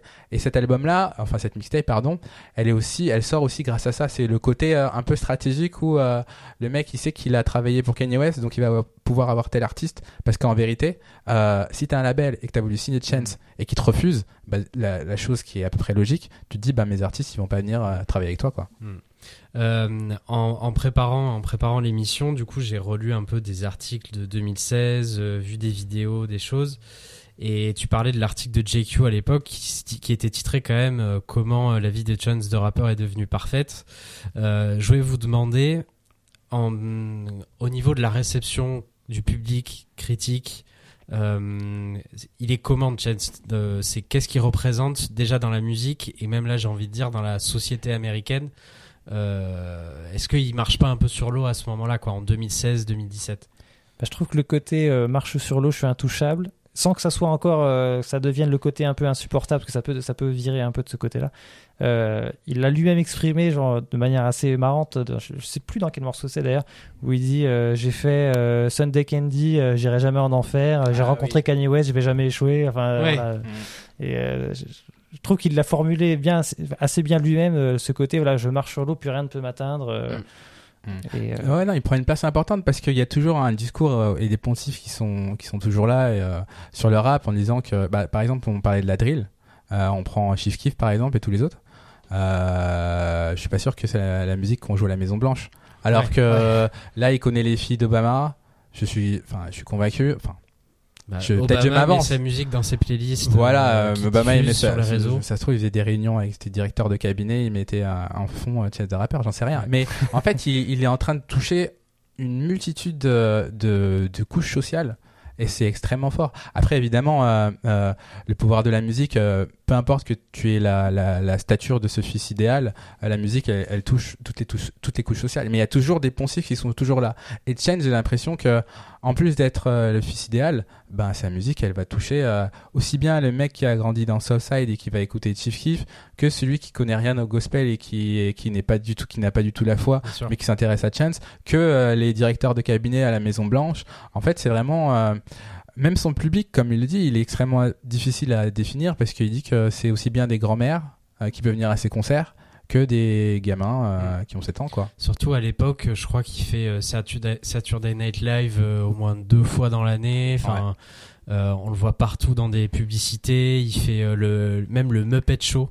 Enfin, c'était c'était pas le Muppet Show, c'était Sesame Street. Ah oui. Il fait partie des, des quelques rares rappeurs qui sont apparus dans l'émission avec les avec les marionnettes. Euh, ce qui est un grand succès quand même. Et, euh, et aussi, j'ai des, j'ai des chiffres sous les yeux. C'est le Coloring Book, ça devient le premier album à rentrer dans le classement du Billboard 200 ah euh, uniquement avec le streaming. Il n'y a pas de physique de Coloring Book.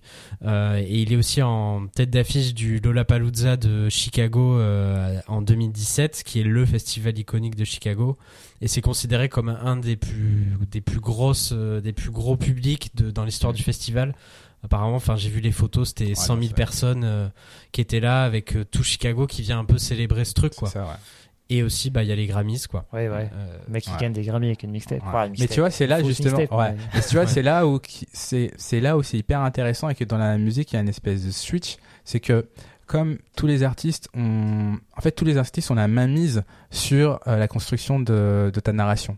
Par exemple, aujourd'hui, il y a une grande mode, c'est que tout le monde fait des documentaires. Ouais. et tu sais pas si c'est des documentaires avec un angle et des enjeux de communication ou si c'est des documentaires avec euh, des, des, enjeux journalistiques. Ouais, et c'est là où, où, pas que le masque de Chance the Rapper a aussi ses limites, c'est que euh, pour moi, c'est pas une mixtape, c'est un album. Après, encore une fois, on, on peut-être on est un peu pointilleux, mais euh, ce qui est intéressant, c'est que lui, il met avant que c'est une mixtape parce que il incarne aussi euh, un nouveau modèle pour les artistes. C'est-à-dire un nouveau modèle qui dit, ben écoutez, euh, moi, je suis signé nulle part, mais je suis capable de prendre un Grammy. Donc ça veut dire que en gros, les labels aujourd'hui servent plus à rien. C'est plus compliqué que ça, mais c'est aussi le, le message qu'ils projettent. Mais pour moi, ça a des limites dans le sens où euh, euh, il me semble que il a été en exclusivité, je crois, deux semaines avant euh, sur Apple Music. Sur Apple, donc évidemment, il prend un chèque. Euh, apparemment, il a pris un demi million. Ouais, 500 000 dollars. Ouais, 500 000 dollars. Donc c'est c'est pas rien. Euh, c'est pas rien, et c'est aussi très très malin de sa part de savoir négocier avec les différents partenaires. Mais pour moi, ça montre aussi un peu les limites où il a tellement, tellement la maîtrise de la narration sur tout son parcours. Parce que là, par exemple, tout ce qu'on dit, c'est très très bien et tout, et c'est vrai.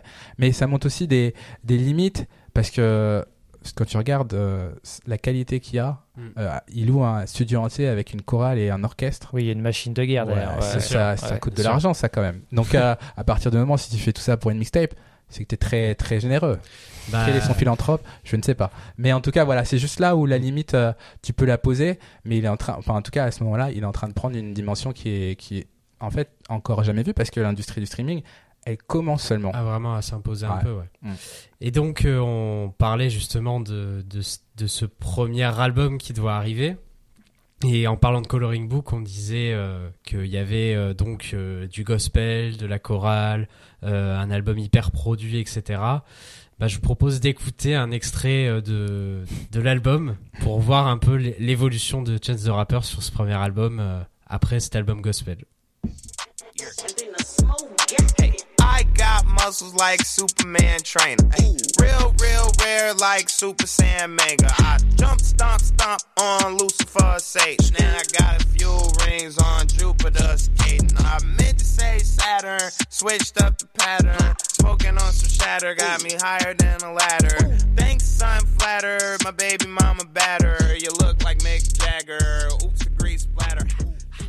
Alors, j'avoue, j'ai été un peu méchant. J'ai vraiment pris le, le, morceau le, le, pire, le moins produit de tout l'album, euh, qui est donc avec euh, Made in Tio et, euh, et euh, Da Baby, pardon. Da Baby, ouais. Euh, et qui a un morceau, enfin, qui, qui est quand on sort de Coloring Book, c'est compliqué quoi. Il y a juste une rythmique pendant 4 minutes. Euh, et euh, John sort des phases pas forcément sort des phases un peu nulles où euh, il dit qu'il est euh, Superman euh, avec des mu avec ses muscles. Enfin, c'est c'est compliqué, mais mais donc The Big Day, premier album de Chance the Rapper qui sort donc euh, en 2019, euh, trois ans après euh, après un peu son son milestone qui était Coloring Book. donc il se passe quand même trois ans entre entre les ces deux deux projets et ces trois années finalement un peu, on, va dire que de, c'est plutôt deux années parce que en 2017 il surfe encore un peu sur sur le succès fou de Coloring Book en faisant une tournée à travers tous les États-Unis, en recevant le Grammy Awards du meilleur album rap. Euh, pendant tout 2017, il est pris par par ce truc un peu fou où, il se retrouve à vraiment être la star du rap. Et 2018, euh, c'est une année plutôt plutôt calme en fait. On le voit on le voit un peu moins. Il fait quelques featuring, pas, il sort un ou deux morceaux par-ci par-là mais on a on va dire qu'on a moins de nouvelles de Chance euh, j'ai l'impression mais il commence à parler de je vais sortir un premier album euh, il dit aussi euh, je vais le comment dire ça, va être la première fois que je vais faire payer ma musique il veut montrer qu'il va vraiment passer un cap euh, avec cet album que ça va être beaucoup de changements et que c'était vraiment une période de sa vie 10 Day, Acid Rap et Coloring Book. Et euh, à côté de ça, on le voit aussi plutôt, euh, on le voit plus en fait sur des prises de parole euh, politiques ou ou comment dire engagées aussi, notamment à l'époque, qui se fait remarquer parce que SoundCloud, qui est une plateforme qu'il a lancée, est en train de se casser la gueule financièrement et il prend la parole pour défendre SoundCloud. il va rencontrer les dirigeants de la plateforme et il va euh, les aider financièrement à se relancer. Euh, sur Twitter, il parle aussi de politique, de Trump, euh, avec Social Work, qui est donc son, association qui est très active à Chicago, il fait beaucoup d'actions. Mais musicalement, il se passe pas énormément de choses, sauf quand même il y a un méga tube avec DJ Khaled et Justin Bieber qui s'appelle I'm the One. Euh, je crois que c'était, il me semble que c'était après Coloring Book, ça devait être en 2017 ou quelque chose comme ça. Donc il a un ou deux très gros tubes, il sort vraiment sur son succès. Et à côté de ça, euh, ben Chance se marie. Euh, avec euh, avec euh, la, la, la, sa femme en fait avec qui il s'est remis à l'époque de Coloring Book. Il se marie au début de l'année 2019, je crois. Euh, et euh, en février 2019, euh, enfin une annonce. Chance dit je vais sortir mon premier album autour du mois de juillet 2019. voilà. Et après, bah, on attend. Et je me souviens que ça a été tout a été annoncé au mois de juillet très très rapidement. Je crois que c'était en deux semaines, quelque chose comme ça. il dévoile une, une pochette d'album qui, soyons honnêtes, est quand même très jolie. Moi, j'aime beaucoup la pochette avec cet album qui tient dans sa main avec des cristaux à l'intérieur. Ah, je l'aime pas du tout, moi. Ah oui Ah ouais, je te jure. Bah, en fait, c'est vrai que c'est un changement radical par rapport aux trois projets d'avant. C'est une esthétique différente. C'est une esthétique différente. Euh, tiens, je vais demander à l'expert pochette non, d'un point de vue technique, moi je la trouve très bien. Après, c'est juste euh, d'un point de vue du message. Euh, ça veut dire quoi? Je comprends pas bien. elle est un peu, elle est très abstraite. ouais, c'est ça. C'est bah, ça veut dire genre la musique est sacrée. Euh, Après, c'est une belle pochette, mais juste le message pour moi est un peu trop un pour être bien identifié. Puis le rapport par rapport au titre, tu vois. Oui, bien sûr, c'est vrai. Je sais pas. en tout cas, ça m'a pas parlé, mais. je suis le seul à avoir aimé la pochette. Ok, c'est bon les gars. Mais quand on va parler de la suite, la ah, pochette, c'est pas le pire. non, non, je vais, je vais pas me défouler non plus sur, euh, sur euh, oui, The Big Day. gratuitement. Faut pas être méchant gratuitement, mais c'est vrai que. Hum, donc là, ça y est. Euh, Chance a sorti Acid Rap. Euh, c'est devenu un nom dans, dans le rap américain à suivre. Il sort Coloring Book. C'est devenu un nom de la musique américaine tout court. Là, c'est le moment de tout donner. Et tout le monde l'attend. Tout le monde est impatient. et au milieu de, de juillet 2019, The Big Day, le premier album de Chance the Rapper, sort. Et donc, The Big Day, eh bien, c'est compliqué. Euh, c'est un album qui dure 1h20 euh, avec 22 morceaux. Euh, qui, en fait, c'est un concept album selon Chance sur le jour de son mariage avec sa femme. Euh, où en fait c'est pareil que Coloring Book, il voulait, euh, il voulait faire un album sur comment sa vie a évolué. Et, euh, et là en fait le, le, problème sur cet album c'est que toutes les nuances qu'il y avait dans sa musique, ou même en faisant un album de gospel, il arrive à rester aussi euh, un peu nuancé et pas être euh, pénible, pas être naïf. The Big Day c'est un album très très naïf, c'est un album très dans les textes où en fait il il ne parle que de, du fait qu'il a trouvé la femme de sa vie euh, pendant 1h20 euh, c'est vraiment très centré là-dessus. Euh, même il y a des phases aussi sur la religion où, euh, où là par contre c'est devenu un espèce de, de curé euh, un peu pénible, très premier degré, très premier degré, où les gens qui ne croient pas en Dieu ratent un truc quoi. au niveau des invités, il y a un casting qui de base est pas mal. Il y a quand même du beau monde, il y a Gucci Mane, il y a Megan Thee Stallion, il y a des groupes indés aussi. Je pense à Coco Rosie, un autre groupe Descab for Cutie. Euh, il y a euh, Sean Mendes pour la pop. Euh, c'est XXL, mais ça part dans toutes les directions et surtout, vous, vous direz ce que vous en pensez, mais j'ai l'impression en fait d'écouter des, des, un peu des morceaux inachevés à chaque fois. Euh, là au Coloring Book, chaque seconde a l'air millimétrée et bien faite.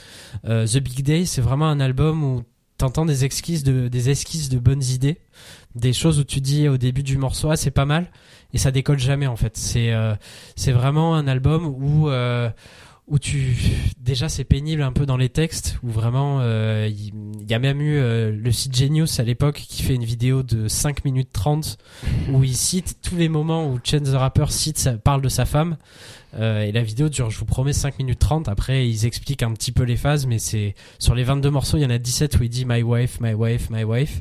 C'est devenu un mème aussi à l'époque dans les commentaires sur YouTube, euh, sous les morceaux de l'album. Euh, ils disent ouais, euh, il a il a pas assez parlé de sa femme, je trouve, sur ce morceau. Et musicalement, voilà, c'est c'est c'est que des idées un peu, on dirait euh, des débuts d'idées. Euh, et, ce qui se passe après, c'est que l'album est un flop. Euh, l'album, on va dire, déçoit beaucoup de monde.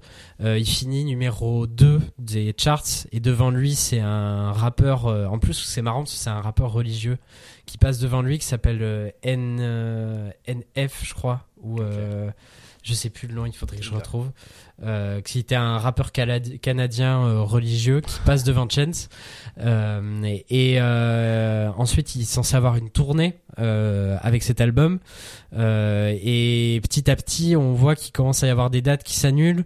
Ensuite, au bout d'un moment, Chance annonce une offre pour le Cyber Monday à la fin de l'année où il dit deux places pour le prix d'une et ça marche pas non plus. Donc il annule toute sa tournée deux semaines après en disant que c'est pour passer du temps avec sa famille. Mais en réalité on verra que euh, il y avait beaucoup de salles à travers euh, les, grandes arénas euh, à travers les États-Unis qui étaient remplies que de un quart.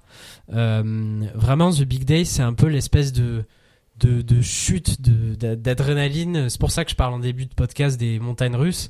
Là ça descend d'un coup euh, et à cause de cet échec, il vire aussi son manager, euh, Pat the Manager, avec qui il était, en expliquant que selon lui, c'était à cause de lui qu'il y a eu autant d'échecs. Mm. Donc des mois après, Pat the Manager porte plainte, euh, enfin poursuit en justice suite à cette rupture de contrat. Et là, on en apprend un peu plus, mais c'est la version de pas the manager, hein, évidemment. Donc, euh, c'est peut-être pas la version officielle, mais quand même, il y a des bons indicateurs quand on écoute la musique, euh, où il explique que l'enregistrement de l'album a été fait euh, de manière pas aussi rigoureuse que Coloring Book et Acid Rap, euh, qu'il était aussi préoccupé par l'organisation de son mariage et que les morceaux étaient enregistrés un peu un peu à l'arrache, euh, en mode euh, en freestyle mode. Euh, il explique dans sa plainte, et c'est un peu la sensation qu'on a en écoutant The Big Day. du coup, maintenant, je voulais, je voulais avoir votre avis sur The Big Day. qu'est-ce qui, qu'est-ce qui, selon vous, fait que c'est un album qui, qui est moins bien que Coloring Book qu'est-ce, qu'est-ce que vous en avez pensé à l'époque et qu'est-ce que vous en avez pensé en le réécoutant aujourd'hui? Euh, bah moi déjà je pense que c'est un morceau comme tu l'as dit qui, déjà, qui est trop, trop long déjà tout simplement. Trop long trop dispersé. Euh, les invités qui sont là il n'y a pas vraiment de cohérence avec l'univers de Chance euh, J'en parlais tout à l'heure. Enfin, il fait un morceau dédié à sa femme, tout en invitant Megan Thee Stallion qui parle d'autres trucs. Enfin, d'autres trucs euh, sexuels. Il n'y a pas une cohérence de, de dingue, quoi. Et, euh, et même sur le côté un peu plus, ce côté un peu plus gospel, ça me faisait penser à, je pensais tout à l'heure à ça. Ça me faisait penser à Al Green, le, le chanteur de soul, qui était pendant un moment il est devenu révérend et euh, il a fait des albums de gospel euh, pur et dur quoi. Mm. Et c'est mais c'est des albums nuls que plus personne écoute maintenant et ça me faisait penser et qui lui-même reconnaît que c'est pas les meilleures années de sa carrière quoi. Et ça me faisait un peu penser à ça parce qu'il y a un morceau qui est vers la fin de l'album que j'avais quasiment enfin que j'avais pas beaucoup écouté jusqu'à l'enregistrement de ce podcast qui est euh, A Town on the Hill je crois. Euh, si je dis pas de bêtises. c'est la piste, c'est dans les 5 6 Alors, je suis au 25e morceau. je crois que c'est Town on the Hill. Town on the Hill. Voilà. Et c'est un morceau voilà un peu gospel mais un peu nul avec tu vois. Bon Iver euh, quand même. Oui, pourtant en plus il y a du beau monde, mais c'est ça qui est fou, c'est qu'il y, a, plein toujours euh, il y a les invités intéressants, il y a quand même son noyau dur, il y a encore un peu Nate Fox, il y a encore un peu Peter Cottontail, je crois qu'il est présent oui, sur il est toujours là ouais. Il y a aussi on n'a pas mentionné sur Coloring Book, mais il y a aussi toujours Francis and the Lights aussi qui était là sur Coloring Book euh, Coloring Book, qui est un mec euh, super intéressant. Et, euh, mais je sais pas, ça prend pas. Ouais, même musicalement, c'est moins bien fait. Et je pense que dans l'ensemble, en fait, je pense que le fil narratif ouais, est trop, ténu. Quoi. Juste dire je suis heureux et je me suis marié, ça fait pas un tu mm. ça fait tu peux pas en faire fait, ça aurait pu être intéressant s'il avait mis de la nuance en, en parlant aussi peut-être de ses doutes sur son mariage ou de bah, surtout qu'on euh, sait que ça a pas été si on nous vend ça comme un truc un peu parfait mais on sait que sa relation avec sa femme oui il y a des hauts et des bas. des, bois ils, étaient séparés enfin ça aurait été intéressant aussi à explorer en musique quoi. Et là c'est j'ai l'impression que c'est 22 on nous vend un truc un peu idyllique. En fait The Big Day pour moi c'est en fait tout est normalement très bien fait c'est-à-dire que la suite logique, hmm. c'est le mariage. Par exemple, quand tu regardes la pochette de, je crois que c'est Coloring Book, il me semble qu'il regarde ça. Et il en fait, il regarde quelqu'un, mais ce quelqu'un est hors champ dans la pochette, et normalement, c'est son enfant. Oui, c'est ça. Donc, en fait, dans la, toute la thématique religieuse, l'importance du foyer, de la famille, de la foi, le mariage, c'est quelque chose qui est sacré, euh, notamment dans la religion chrétienne. Et en fait, c'est normalement l'étape euh, suivante, logique. Donc, d'un point de vue euh, construction du récit et l'idée, en fait, elles sont bonnes. Euh, ce qui va vraiment pas, vous l'avez tous pointé du doigt. Moi, je sais que la première fois que j'écoute euh, donc The Big Day, j'arrive pas à l'écouter en entier.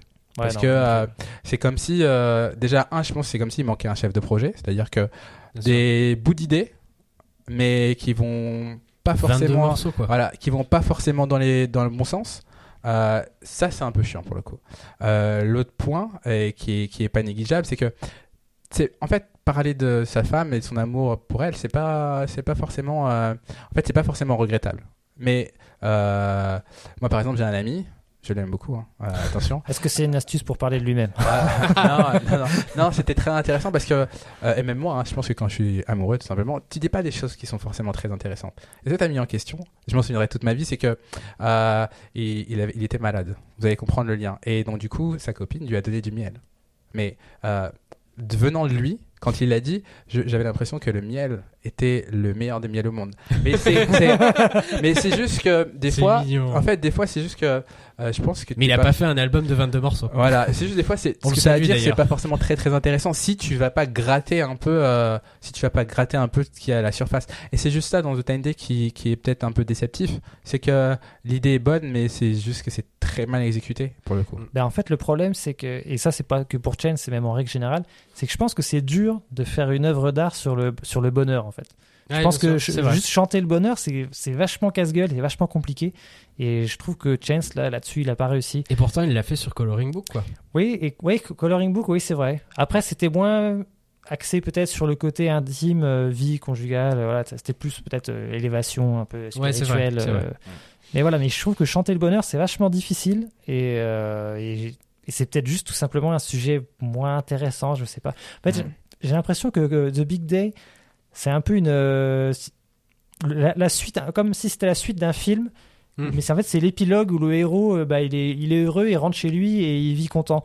Mais en fait, c'est l'épilogue un peu inutile qui nous intéresse pas forcément. Quoi. Euh, hmm. Voilà. Je trouve que pour moi, il y, a ce côté-là un petit peu.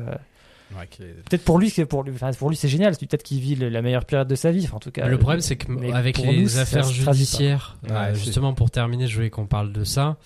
Euh, avec les affaires judiciaires de procès, euh, etc. Parce que son manager, du coup, lui réclame 3 millions de dollars maintenant. Mm. Euh, et, et, je pense qu'il est en droit parce que son contrat était vraiment rompu de manière, euh, enfin, qui m'a pas l'air très légal, quoi. Du jour au lendemain, il s'est fait virer. Euh, maintenant, c'est son frère et son père à Chance the Rapper qui, qui sont son manager. dans quelle position aujourd'hui, pour, pour terminer, en 2021 et en 2020 est-ce que Chance the Rapper est toujours aussi haut euh, et est-ce que euh, on, sait la réponse qui est non, mais euh, est-ce que on parle souvent de la chute de Chance the Rapper, mais est-ce que la, carrière de Chance c'est pas fini non? Il peut. Non, je pense que d'ailleurs c'est intéressant dans le conflit judiciaire qu'il oppose à son manager, c'est son manager qui a le nom de domaine et son nom de domaine c'était hyper important justement qui s'est construit à l'époque d'Internet pour dire aussi que son je pense son manager faisait beaucoup de choses. En tout cas, il marchait en tandem et ça marchait extrêmement bien. Euh, je pense que euh, un album déceptif pour un artiste, euh, c'est une chose qui est tout à fait normale. Je pense que mm. juste euh, ce qu'il lui faudrait, c'est un, un, bon album en vérité, parce que ça reste quand même un artiste qui est fondamentalement fort. il rappe très bien. certes, il a cette image un peu de le monsieur très gentil qui peut un peu être répulsif, mais ça reste un très bon artiste. Ce qu'il lui faut, c'est juste un, bon album. Mais après, est-ce qu'il sera dans les bonnes prédispositions pour le faire? Je sais pas. En fait, le problème, c'est comment il. Jusqu'ici, en fait, il a essuyé aucun échec jusqu'à maintenant, jusqu'à The Big Day. Et euh, je sais pas, je suis pas sûr qu'il va réussir à. pour l'instant, il le gère pas très bien en tout cas. J'ai l'impression que son image s'est craquelée. Voilà. Oui, le mec qui était un peu gentil et modeste nous est apparu finalement comme un type euh, un petit peu orgueilleux, euh, un peu vache avec les gens qui lui prennent la tête. Enfin. Ouais, parce qu'après la sortie de The Big Day, il était encore sur Twitter et il a un peu fait des réponses à des fans qui le remettaient en question où il était un peu désagréable. Enfin, il y a eu des sorties aussi dans les médias où il parlait des gens qu'il aime pas sur Internet en disant que c'était quand même le meilleur rappeur, euh, le meilleur rappeur du moment. Enfin, hmm. il, a, il, a, il a écorché son, son image, ça c'est sûr. Mais ouais, après ça, je pense que c'est juste des questions d'ego. Je pense que tous les artistes, d'une certaine manière, ont un ego et on a vu. en fait, on a vu l'ego de Chance the Rapper qui qui, est ressorti un peu mauvais moment, Et c'est juste euh, une facette de lui qu'on n'avait pas vu parce que euh, il était très positif, il était très joyeux. Et là, en vérité, on a juste eu un peu l'ensemble du spectre de Chance the Rapper, mais il fait partie de Enfin, c'est un humain qui est normalement constitué, donc ça m'étonne pas. Et surtout qu'il était très déceptif son album et au niveau des chiffres, il s'est plutôt bien planté. Donc c'est d'une certaine manière, c'est assez normal, c'est même rassurant. Moi, je pense juste que il lui faut un autre bon album, mais est-ce qu'il est dans les bonnes prédispositions pour le faire? Je je sais pas. En fait, il faudrait juste qu'il arrive à se remettre. Je pense qu'il faudrait qu'il se remette un petit peu en question qui comprennent peut-être ce qui a pu ne pas marcher sur celui-là. Parce que s'il dit, dit non, je m'en fous, moi j'ai raison et je continue pareil, bon, je sais pas. Mm, mm. Est-ce qu'il va pas aller dans le mur s'il s'obstine, s'il reproduit la même recette que sur le Big Day? Bon, je pense pas qu'il fera ça, mais, mais voilà, je pense qu'il faut juste un peu de remise en question, mais oui, il a toujours le potentiel pour sortir. Il a, je pense qu'il a encore un, ou deux euh, grands albums en lui, euh, facile. je pense. Parce qu'il faut pas oublier qu'il a encore, il a que 28 euh, ans, quoi. Ouais, c'est ça, ouais. Et là, on a parlé pendant 1h30 d'un mec qui a 28 ans, quoi. c'est ça, qui est assez impressionnant. Bah écoutez les gars, je crois qu'on a fait le tour. Euh, merci à vous et merci de votre temps aussi. Euh, donc euh, cette émission a donc été enregistrée, il faut le rappeler, chez Mélusine avec Zo et sans son Bob aujourd'hui, ce qui est rare chez Mélusine. Donc merci beaucoup à Sean Pooch, merci beaucoup Chakalak et on se retrouve très vite pour un prochain épisode du podcast de la BCDR en hors série ou en trimestriel. Salut L'ABCDR, l'ABCDR. Son ABCDR, ouais.